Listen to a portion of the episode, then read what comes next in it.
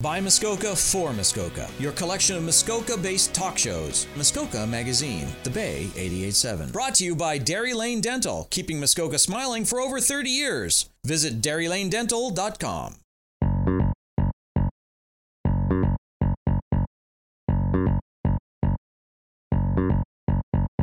OMG. I have an idea. You have an idea?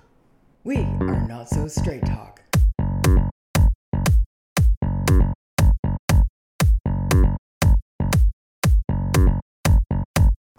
Geriatric, and this is not so straight talk. Be like a pigeon, resilient and scrappy. Soaring like an eagle, to be happy. Pigeons don't bother with closed doors. Take off, and the world is yours. Stand up. Stand up. I'm Lady Raven, and this is Not So Straight Talk. All about fighting for what is amiss. To bring light in the dark and be the flame, which starts with a spark. Stand up. Stand up. Hi, Pigeon. Welcome to another episode of Not So Straight Talk on Hunters Bay Radio and MuskokaRadio.com. We're so excited to join you today from the lovely Huntsville area. So, today, as you know, we always invite our political leaders to come on the show and talk about different things. And today we have the pleasure of Mike Schreiner from the Ontario Green Party. Hello, Pigeon. How are you? Hey, Geriatric, I'm doing well. Thanks for inviting me to be a part of the program today. Well, I think it's very exciting. I think the Greens made a lot of progress in this election, don't you think? Yeah, you know, I think one of the outcomes of this election is the Green Party's here to stay, uh, being reelected in Guelph. Uh, you know, there were some who said we'd be a one-time wonder, and and that, that's certainly not the case. And then obviously, uh, we were the, of the four major parties, we were the only party that actually saw our vote share total go up uh, in terms of total votes. And then obviously in Parry Sound, Muskoka, we came a close second, and I think you know ran a really strong campaign. Uh, Matt Richter, uh, very strong local candidate, of course, and you know we didn't quite get it over the finish line. And I think we've learned some lessons around you know some things we could have done better, uh, particularly in responding to to uh, a, a, lot of negative attacks. Some of them not being very accurate over the last five or six days of the election. And you know, I think we can do a better job of responding uh, in future elections. And we saw uh, some strong showings in, in, a number of ridings. Uh, Dufferin Caledon, Wellington Halton Hills, Kitchener Center, and other uh, University Rosedale uh, and others uh, that I think you know set us up well for the next election. I find it actually really interesting that you're the first leader I've said heard say, "I think we can do better." I just like to share that because I never hear anybody else say that. So um, I think that's pretty uh, unique way of thinking. So, like, why? I mean, my, here's a here's a really good question. Why do you think we have such a disengagement around eligible voters right now. Like it's we saw it in the federal election. We saw the lowest turnout in the history of Ontario elections. What do you think? Are you thinking people are just fed up, or do you think they've got fatigue going on? I think there were a number of factors, and I would say, you know, one of the most disturbing parts of this election was the low voter turnout. I mean, the Ford government, you know, comes back with a really strong majority of seats, but only 18% of eligible voters actually voted for the conservatives.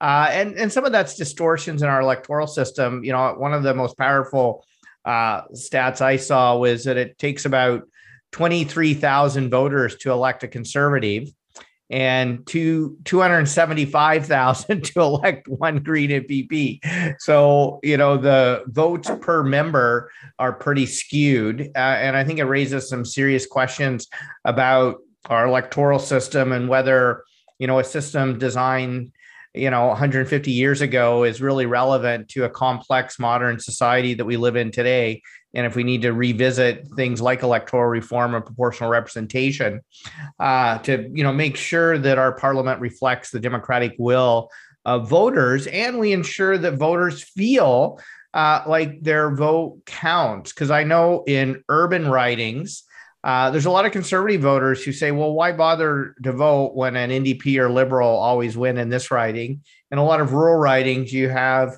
you know, a number of liberal green NDP voters saying, well, this riding always goes conservative.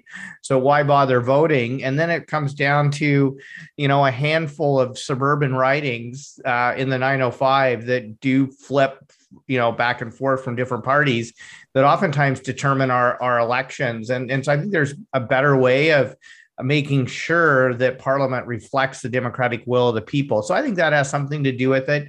I think the pandemic obviously has something to do with it as well.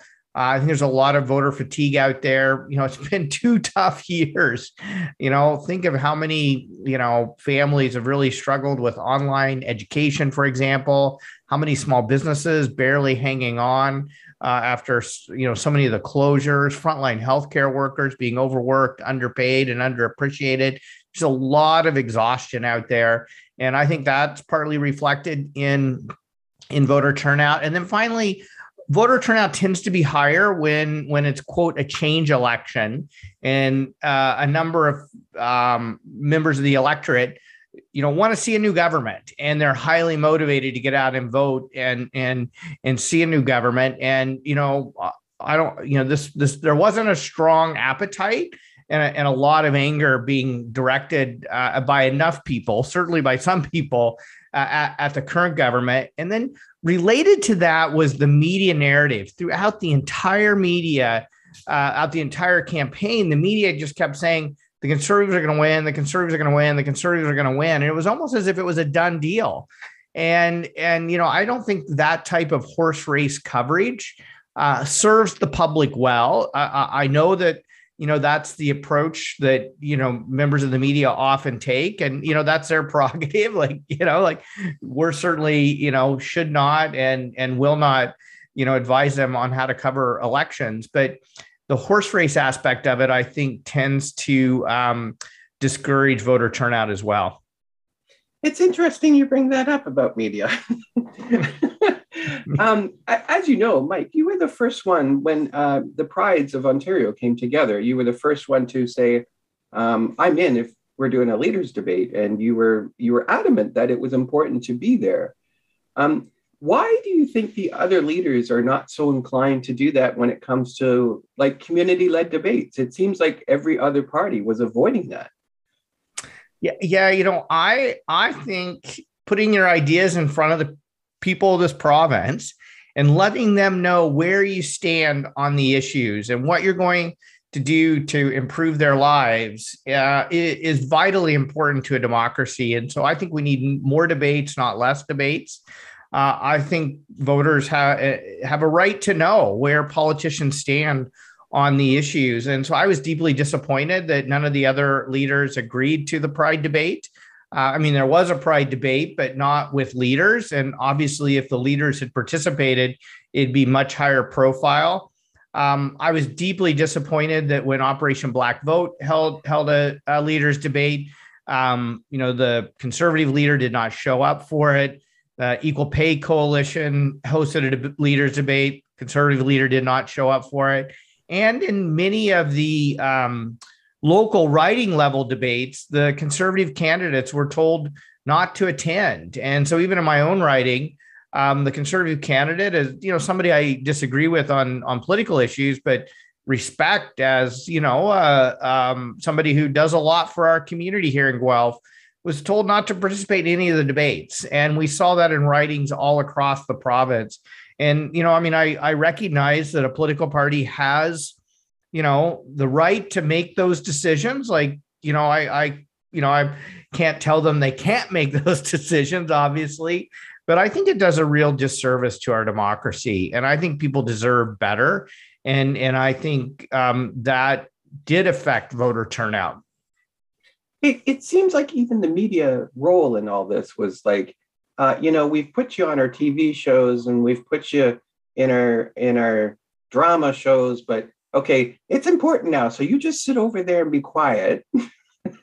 and and we'll get back to you after the election. It was like it was really it was extremely frustrating for all the prides too because we were we ended up meeting afterwards and reevaluating our relationship with some of our people that we work with because it's like you just basically told us to sit down and shut up. So yeah, unfortunately, yeah, no, I, I think it's just a really unfortunate situation, and you know, some of that too is uh, is the is the um hollowing out of media as well. Like you're you're starting we're in a real transition with when it comes to media. A lot of the legacy media organizations have you know significantly reduced staff uh, and so that affects their ability to cover you know a wide range of issues in communities and in politics and in the provincial election of course and you have a lot of upstart new media organizations forming which i'm really excited about uh, that are community or issue focused, but but they haven't quite reached a scale of legacy media, and so I think we're in this like transition space in media, which I don't know. I'm not a I'm not a media you know expert, but but but it, certainly affects the ability of media to cover campaigns, and you know our campaign we tried to accommodate that as best as possible. And and I, I you know, to credit, uh, I believe the Liberals and NDP did the same of trying to do a lot of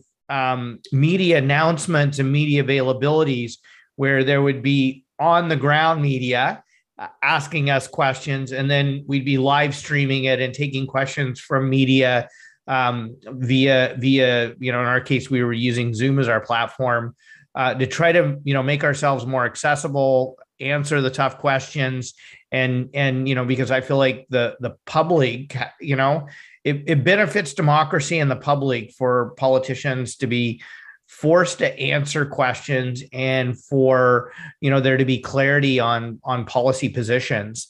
And and so you know we tried to do that. I think the conservatives did a lot less of that.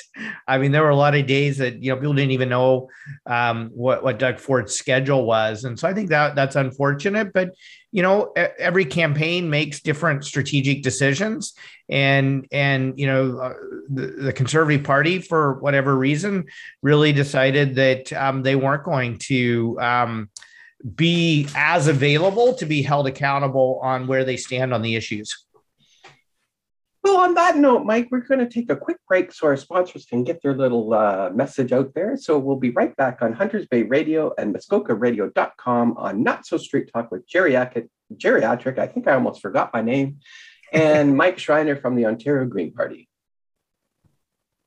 By Muskoka for Muskoka, your collection of Muskoka based talk shows. Muskoka Magazine, The Bay 887. Brought to you by Dairy Lane Dental, keeping Muskoka smiling for over 30 years. Visit dairylanedental.com. Welcome back to another episode of Not So Straight Talk right after the break, and thanks to those sponsors for being so sponsorish. That's without wine, I said that. And we're here talking to Mike Schreiner, the leader of the Ontario Green Party, and we really appreciate him taking the time. And remember, Pigeon, never be afraid to ask questions of your politicians. It's really important. Mike, why don't you tell us a little bit about your the Green Party is very inclusive around candidates and making sure that they have good representation from the from the communities across that. How do you go about that, making sure that you do do that? Yeah, so we were really proud. I felt we had an incredibly strong uh, slate of candidates in every riding in the province and uh, a very diverse uh, group of candidates as well. Um, over 75% of our candidates would identify as coming from uh, deserve equity deserving uh, groups within society. So whether that's based on gender or identity, um, uh, you know, indigenous, uh, black people of color, uh, various abilities, etc. Uh, because I think it's important that um, you know all parts of our society uh, feel represented by a political party and by the slate of candidates that party's putting forward. And so I think we were able to ch- achieve that really by doing a lot of hard work with our riding association. So each each riding in the province has as a local riding association that does the work of you know helping recruit candidates.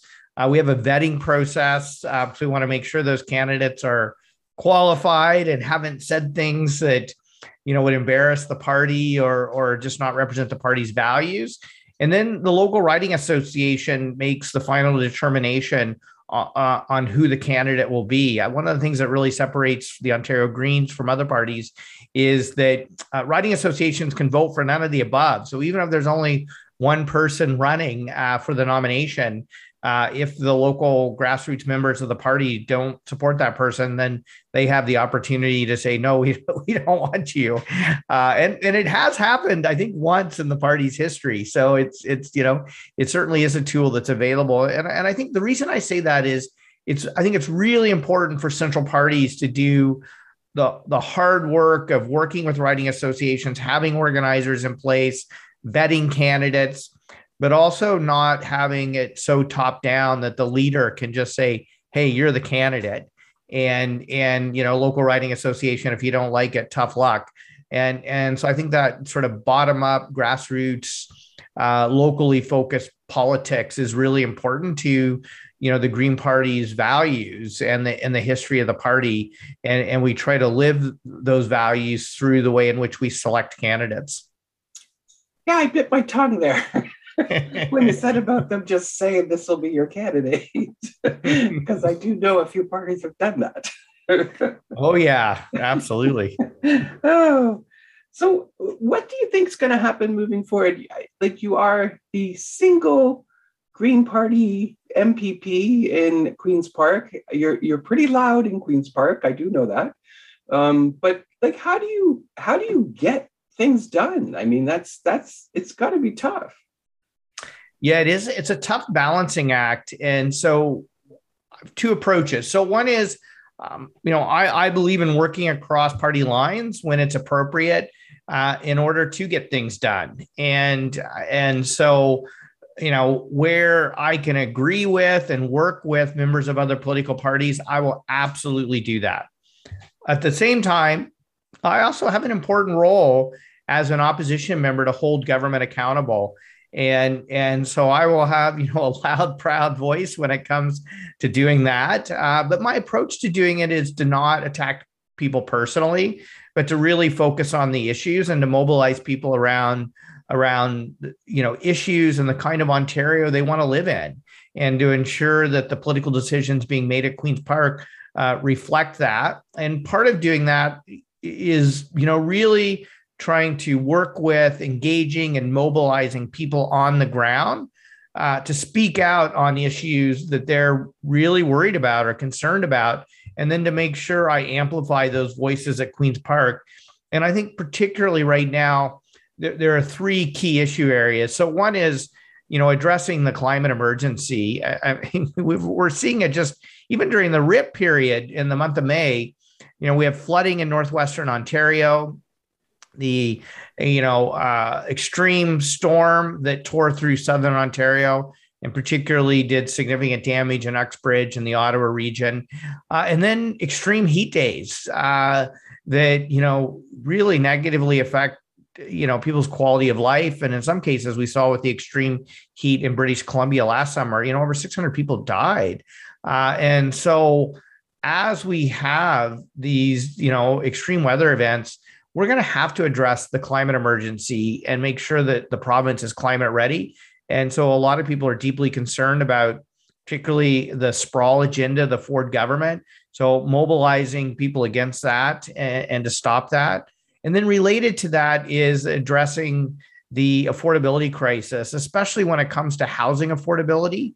Uh, the is just making it you know very difficult or impossible for a whole generation of young people, especially, to wonder if they'll ever be able to have an affordable place to call home uh, and, and, to even buy a home.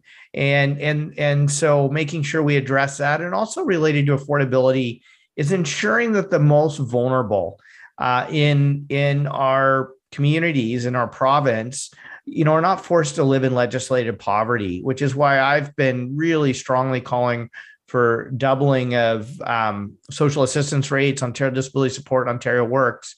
Um, you know, people on disability are being forced to live on $1,100 a month. I mean, you can't even find an apartment to rent for $1,100 in pretty much almost every uh, community in Ontario, let alone uh, be able to pay you, your other expenses and put food on the table.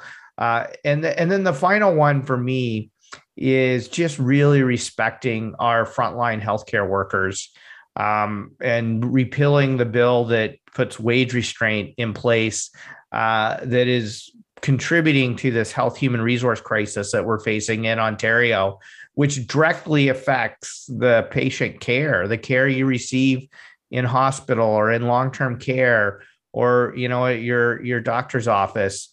And so ensuring that frontline healthcare workers you know are able to negotiate fair wages and fair benefits and better working conditions which directly affects the quality of healthcare that you receive in your communities. Yes. That's all i can say to that. Um, mike you you had your first term. What what's what what's kind of one of your takeaways from your first term that you kind of learned that you you want to improve on or do better with? You know, I think so. One thing I've learned is, and again, it gets back to this um, working across party lines. If you're willing to work across party lines and build relationships both with government members and members of the other opposition parties, you can get things done. And so I want to continue to build on that. Uh, and and um, and and you know to get some things done, especially around some of the key issues that I've identified, and also to make sure that my constituents here in Guelph are served well. I think you know one of the things that I think is really important, and I, it doesn't matter which party you represent, is to have a strong local MPP who are advocating for their community and their constituents. And, and so I think there's a lot that you can accomplish doing that kind of work that is really important in pr- improving people's lives.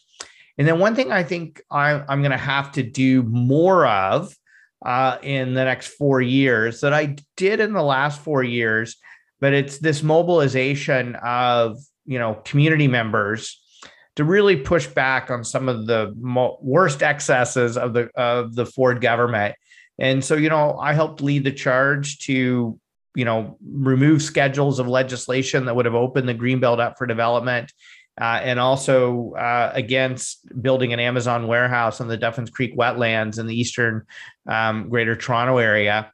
And, and, so, one of the things that taught me was that if you're able to mobilize enough citizen opposition uh, and amplify, you know, those voices in the legislature, you can put pressure on this government to have them back off on maybe some of their worst ideas and I think when it comes to paving over our farmland that that feeds us and the the wetlands that clean our drinking water protect us from flooding and the nature that just helps um, reduce the severity of these extreme weather events we're facing.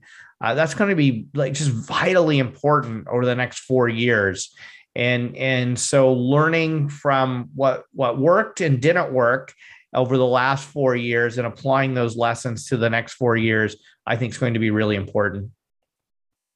Well, Mike, it's amazing how fast the time goes, isn't it? yeah, I hear you. yeah. Is it is there anything you want to say to the folks that listen to the show that just kind of sticks out in your mind and you know that you've always wanted to say but you just never had the opportunity? well, you know, I would say to people like um get engaged in politics in your community speak out on the issues that you care about. Make sure government uh, is making decisions that improve your life. Uh, you know, the fact that, you know, we have a majority government that only 18% of eligible voters actually voted for um, tells me that, you know, 82% of Ontarians, um, you know, may have a different uh, perspective on things.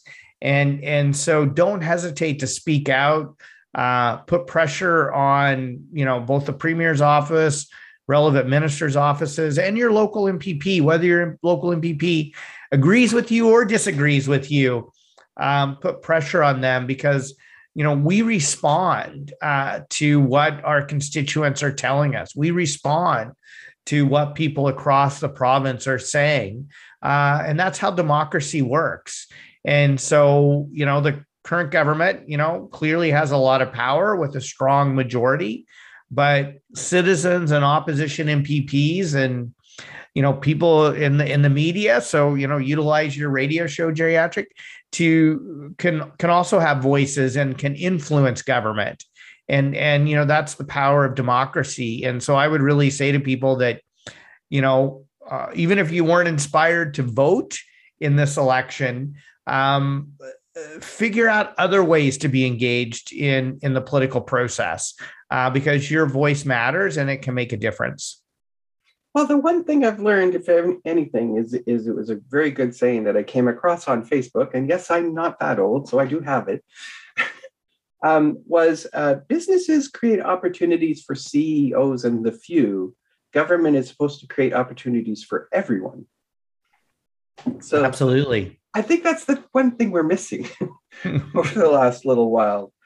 Um, Mike Schreiner, I want to say thank you so much for coming on the show and kind of talking about this. And we'll definitely get you back again at some point, and maybe we'll do a check in with you or something like that. Sounds good. I appreciate it. And I wish all your listeners well. Well, Pigeon, it's that time again. We've made to the end of another show of and not so straight talk. I think that's where I am. My name is Geriatric, and I am happy to see you all pigeons. And make sure you take care and never underestimate your voice and who you are, so you can make changes in the world that affect everybody and makes it better place for everyone too. Anyway, pigeon, take care, and we'll see you next time on Not So Straight Talk on Hunters Bay Radio and MuskokaRadio.com. Bye bye, pigeon. Please stand for human right. Oh, that's tight. Inclusion, diversity, equality, acceptance. That's the idea. That's, what we're all about. Turn up. Turn up.